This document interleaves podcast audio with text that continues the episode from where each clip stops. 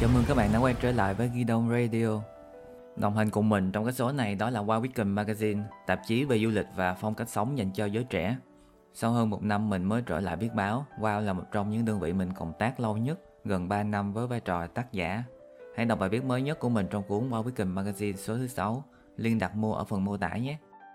Và bây giờ hãy giữ chặt Ghi Đông và cùng mình khám phá nhé.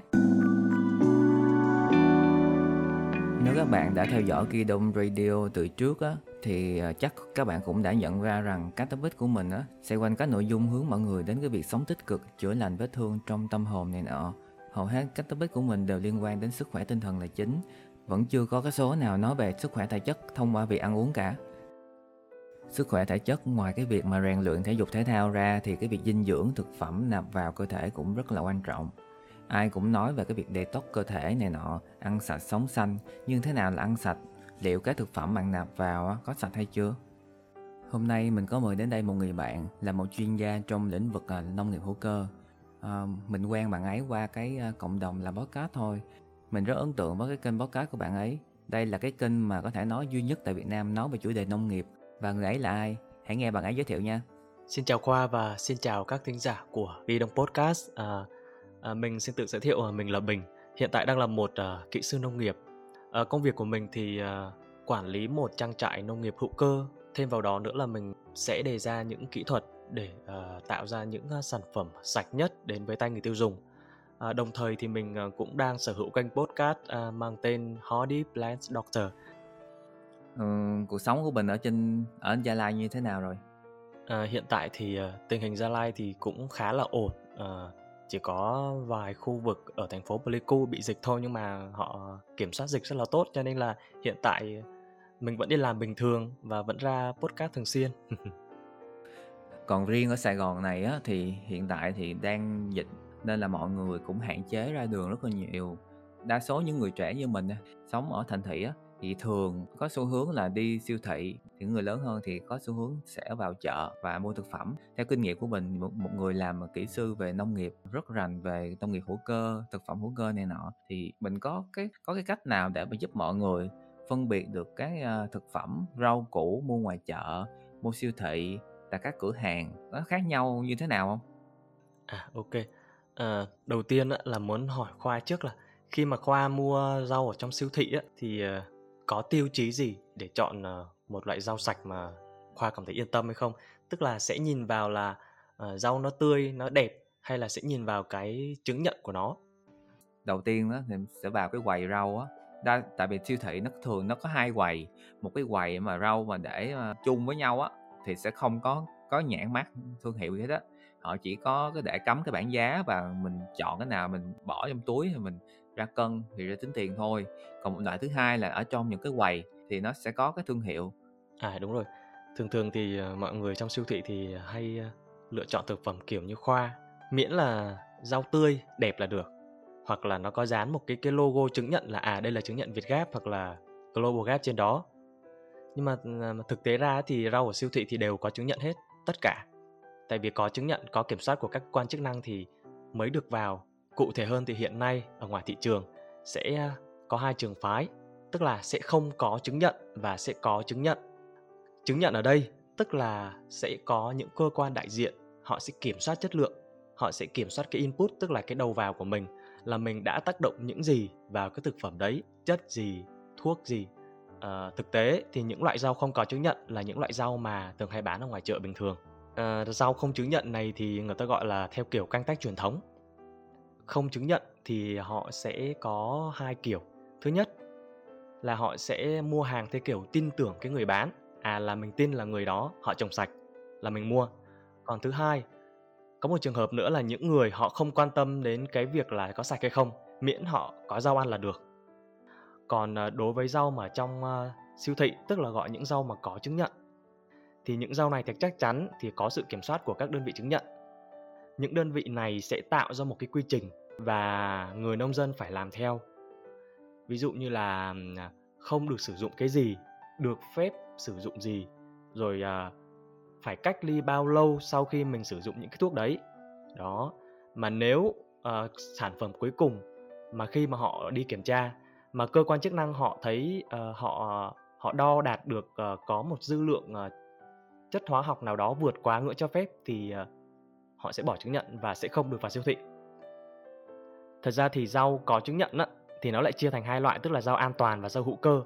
Tức là mình muốn hỏi Khoa là Khoa có biết hai cái khái niệm này không? Không, không biết, không hề biết luôn.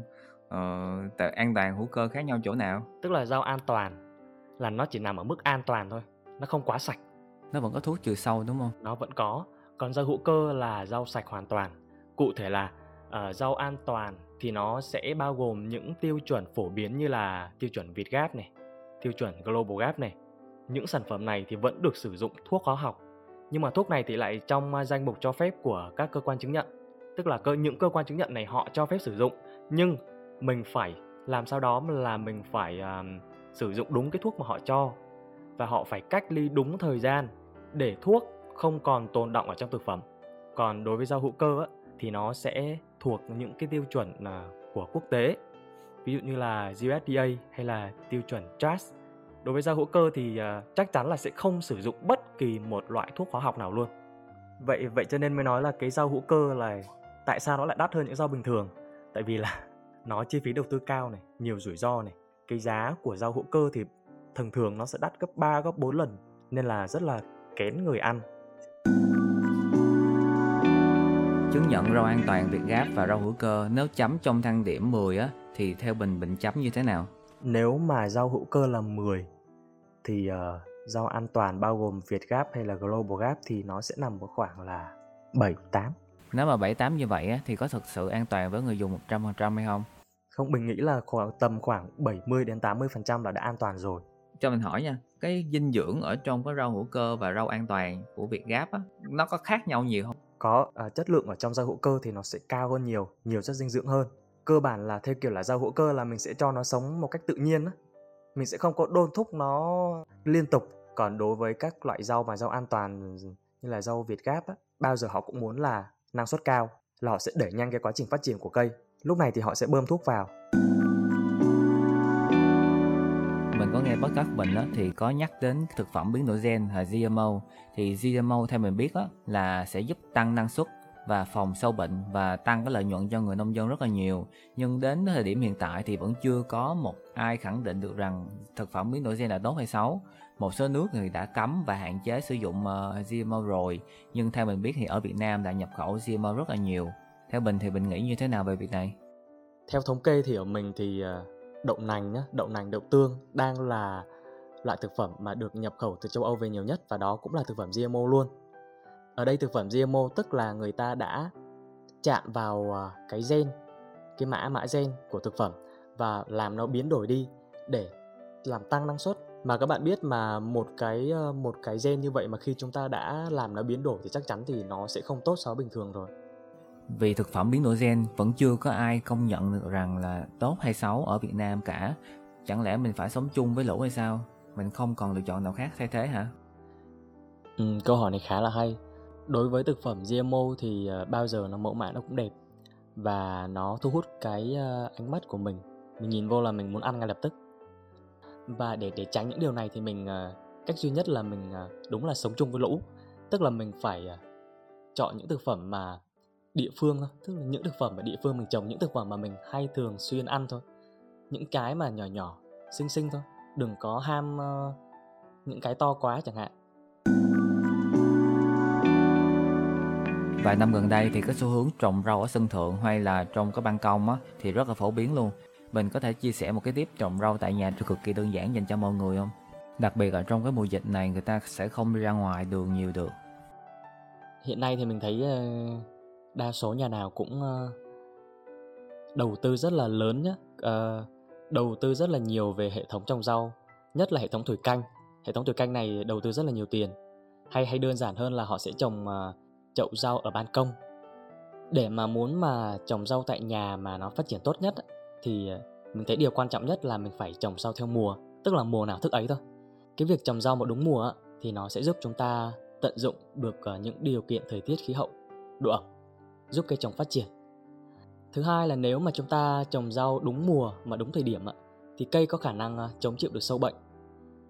Và lúc này thì cây sẽ phát triển nhanh và tạo ra một à, khối lượng rau lớn mà đủ cung cấp cho gia đình của mình.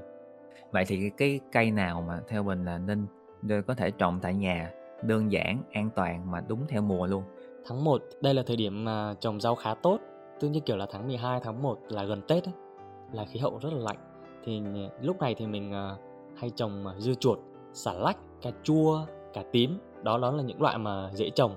Qua tháng 2 thì mình có thể trồng bí đỏ bí xanh một số loại rau ờ, của tháng 1 cũng được xà lách mồng tơi đó những loại rau phổ biến mọi người muốn biết được là những rau nào mà phù hợp với cái tháng đấy với cái hậu với cái khí hậu đấy thì mọi người ờ, sẽ tìm hiểu thêm Bên cạnh đó thì mình cũng muốn chia sẻ thêm một số thông tin về việc ăn sạch, ăn xanh như sau.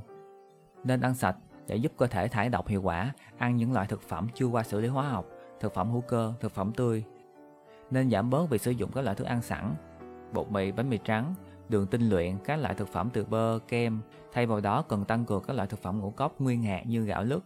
Nên ăn rau để bổ sung vitamin C. Mình tin rằng các bạn thính giả khi mà đọc cái tiêu đề của podcast và khi nghe đến đây cũng sẽ thắc mắc rằng á, sao không phải là ăn sạch sống xanh mà là ăn sạch sống lành. Ăn sạch thì ai cũng biết rồi, riêng về sống lành thì như thế nào? Vậy theo ý kiến riêng của mình á, sống lành là như thế nào? Ừ, mình nghĩ sống lành thì là sống lành mạnh thôi. Thật ra đối với một người làm nông nghiệp như mình á, nhá, mình sẽ bỏ qua những cái cách giải thích phổ biến như là kiểu như là mình phải duy trì những thói quen tốt này, mình phải thể tập thể dục thường xuyên này, hay là có một cái tinh thần vui vẻ này. Đứng trên là một góc độ là người làm nông nghiệp thì mình nghĩ như này sống lành là gì? Tức là mình phải biết mình ăn cái gì mình nạp cái gì nó có tốt hay không? Hơi y học một chút thì nó nôm na gọi là nó có lành tính hay không ấy. bởi vì khi ta ăn những thực phẩm mà không an toàn nhá chứa nhiều chất độc nhá thì dù chúng ta có tập thể dục hàng ngày cái cười nói vui vẻ hàng ngày ấy, thì chúng ta vẫn chết dần chết mòn ở trong những cái chất độc ấy. Cảm ơn mình rất là nhiều rất là chính xác luôn á. Nhưng mà theo quan điểm cá nhân của mình khi mà mình làm cái số cái podcast này á liên quan đến chủ đề về ăn sạch sống lành đúng theo cái định hướng ban đầu mục tiêu của kênh là chia sẻ những cái thông tin hữu ích những thông tin tích cực giúp mọi người có thể sống vui vẻ hơn mỗi ngày. Thì cái việc sống lành đối với mình bao gồm như sau. Đầu tiên là ăn uống lành mạnh thì mình đã chia sẻ rồi ha thứ hai là mối quan hệ lành mạnh, bao gồm gia đình, bạn bè, mạng xã hội, nên là bỏ những mối quan hệ toxic, những mối quan hệ mà không đem lại lợi ích gì cho các bạn. Những người tiêu cực sẽ hút cạn cái năng lượng tích cực của bạn. Thứ ba, công việc làm mạnh. Mình đưa cái chữ công việc làm mạnh này vào ngoặc kép ha. Bao gồm là công ty nè, đồng nghiệp nè, sếp nè, công việc hiện tại của bạn như thế nào khi làm công việc không thích hoặc quá áp lực thì sẽ dẫn đến tinh thần và sức khỏe của bạn đi xuống. Nhưng mà trong cuộc sống thì đôi khi cũng vì tiền bạc mưu sinh thì mình rất khó kiểm soát được cái này hết. Nhưng mà nếu được thì hãy giảm bớt nó. Thứ tư suy nghĩ là mạnh. Việc sống tích cực vui vẻ sẽ giúp bạn vượt qua những cái khó khăn, những tình huống ngặt nghèo trong cuộc sống, đặc biệt là giảm bớt cái tần suất sử dụng mạng xã hội lại. Việc mà ai cũng ở nhà thì trong cái mùa dịch này á thì cũng sử dụng mạng xã hội nhiều hơn. Việc sử dụng mạng xã hội quá nhiều sẽ là nơi mà bạn dễ dàng tiếp nhận những cái nguồn năng lượng tiêu cực. Và cuối cùng là những sở thích lành mạnh. Trừ khi bạn thức khuya vì công việc thì không nói, nhưng mà nếu chỉ thức khuya để mà lướt tiktok, lướt à, facebook này nọ, chơi game thì cũng không nên. Việc luyện tập thể dục thể thao mỗi ngày cũng sẽ làm cho bạn tăng cường cái thể lực của bạn nhiều hơn và tìm cho mình một cái sở thích và theo đuổi nó thực ra thì các bạn cũng không cần phải làm hết tất cả những gì mình đã chia sẻ đâu chỉ cần được một hai ba hay bốn cái trong những cái gì mà mình chia sẻ thì cũng đã tốt lắm rồi và bây giờ cũng đã kết thúc show rồi mình có đôi điều gì muốn nhắn gửi đến các bạn thính giả của Ghi Đông Radio không? Và cảm nhận của mình về show này như thế nào? Sau buổi uh, trò chuyện uh, cùng với Khoa, mình thấy là cái uh, cái việc mà sống lành á là rất là quan trọng. Và mấy bữa trước ấy, thì mình ờ, nhận ra có một khái niệm rất là hay đó chính là khái niệm là sống lành và ăn xanh. Mà mình cũng mong tất cả mọi người ờ, sẽ cũng sống như vậy, sống một cuộc sống thật lành mạnh và ăn những thức ăn thật xanh và thật là an toàn. Và mình cũng xin cảm ơn mình rất nhiều đã đồng ý tham gia cái số podcast này cùng mình. Và mình cũng xin chúc mình có nhiều sức khỏe và thành công hơn trong công việc trong cuộc sống. Hẹn gặp lại các bạn thính giả vào số sau số sau mình sẽ bàn về một chủ đề đó chính là detox tâm hồn các bạn hãy đón nghe nhé Cảm ơn vì đã lắng nghe. Podcast được phát hành vào mỗi thứ bảy hàng tuần. Nếu thích hãy nhấn like hoặc follow Ghi Radio mình là Thanh Minh, hẹn gặp lại các bạn trong những số podcast sau.